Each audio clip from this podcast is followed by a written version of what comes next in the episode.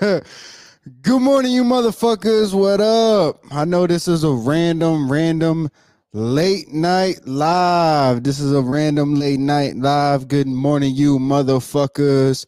My name is Danny Keith, father, filmmaker, and creator. I'm going to be here, you know what I'm saying, keeping the streak alive, just making sure that we, you know what I'm saying, we stay stay on track, you know what I'm saying?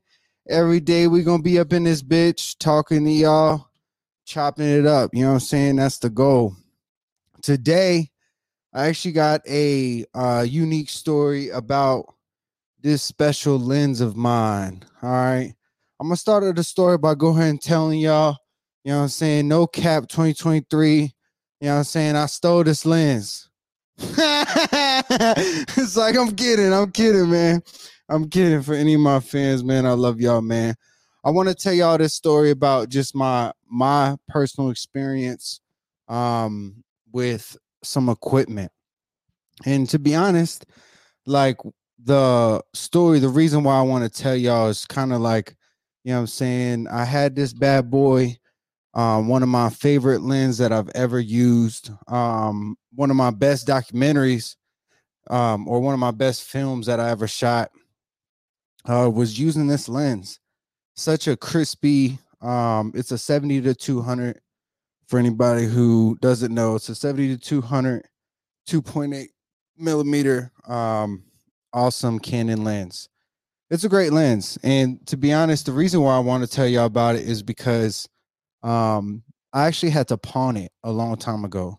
So in about probably about i want to say 2018 19 2019 so three years ago I bought this lens for um I think eleven hundred bucks. Oh, I stole it for eleven hundred bucks.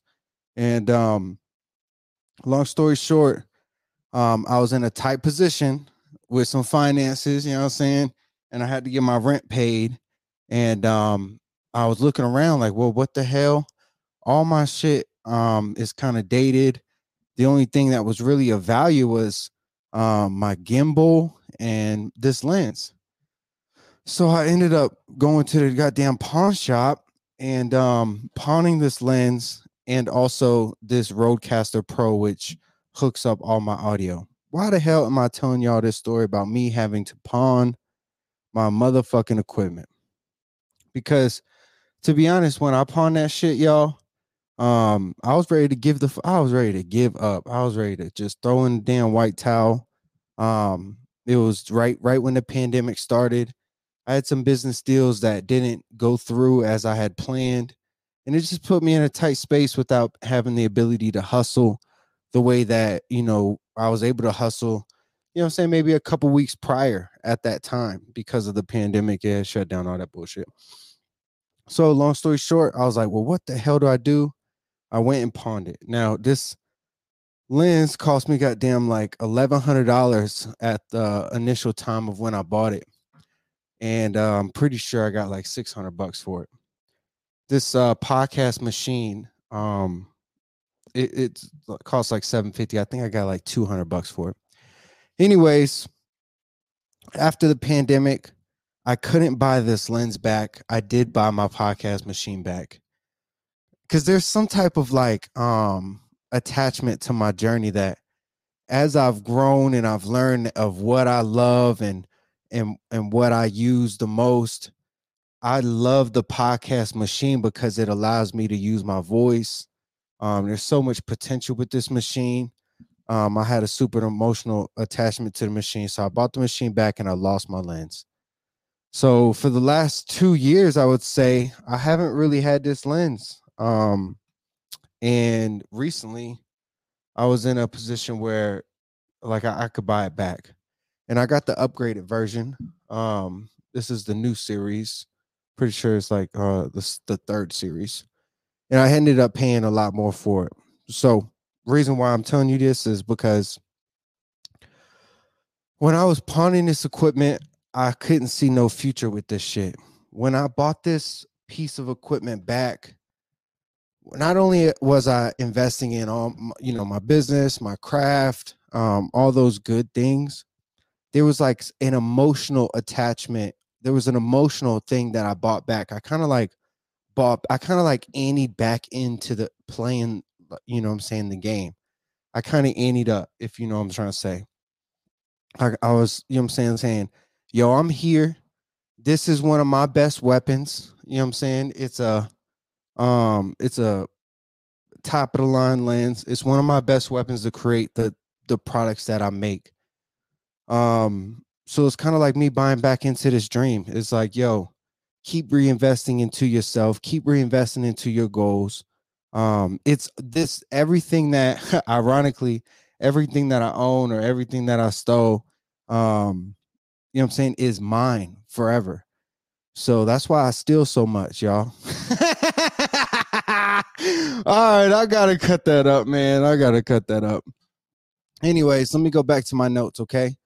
So the reason why I brought that up is because somebody out there um knows they need to invest in themselves, invest in their craft. And I think it would be like ending back up into your dream.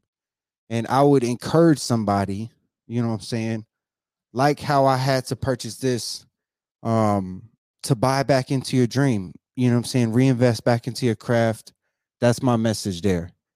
I want to tell you the other side of this story, which is motherfucking um the other side of the story is when I bought this lens back, it was like way more than I, expe- I expected to spend.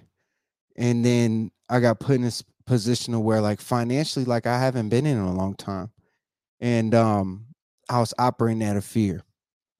So reason why I tell you that is because um for me, one of the the key moments in the last few months that I realized is like when you invest in yourself or you invest in your craft, even when you broke, you're not broke. And I didn't realize. I know that, but I didn't know that in a in this particular moment because I I I I um I panicked.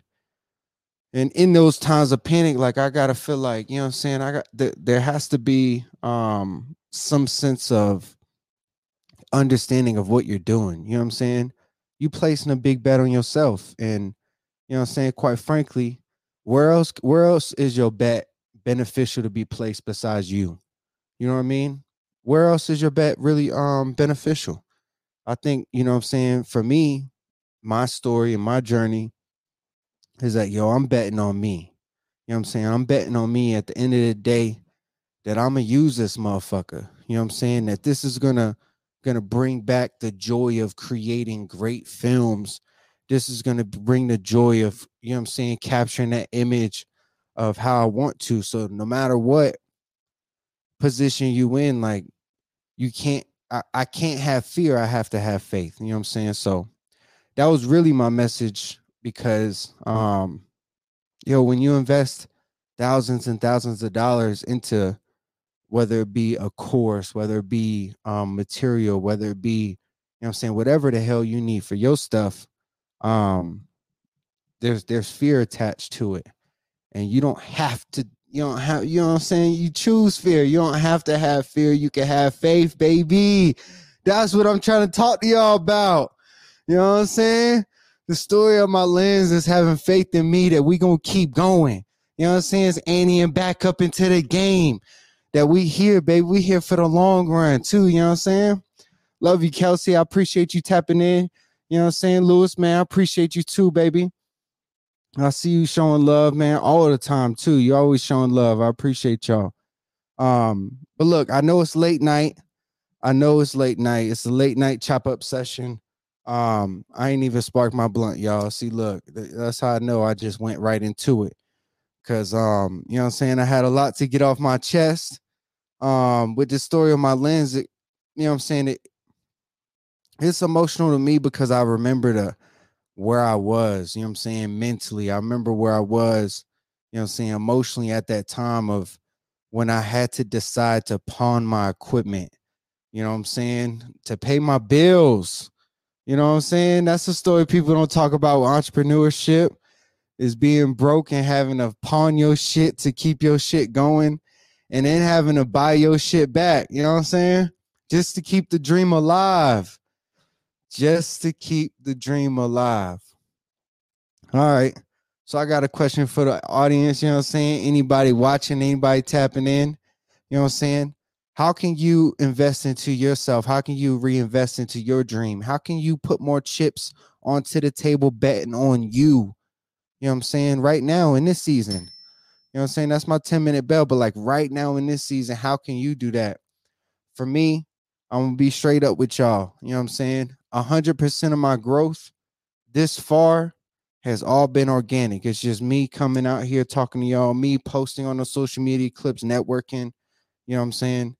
It's about time I put some money into the promotion side. So that's where I can invest into me in my craft, which is just getting me out there to more people, to more eyes, so that one day I'll be up here and there's 30 people in here and you know what I'm saying? Fuck, maybe half the people. I don't even know them. That's my goal. But look, y'all, I ain't gonna hold you up tonight. I love you, motherfuckers. I'll be back tomorrow at an earlier time, I promise. But tonight was a late night session with Danny Keith. My name's Danny Keith, like I said. I love you, motherfuckers. That's all I got. Peace.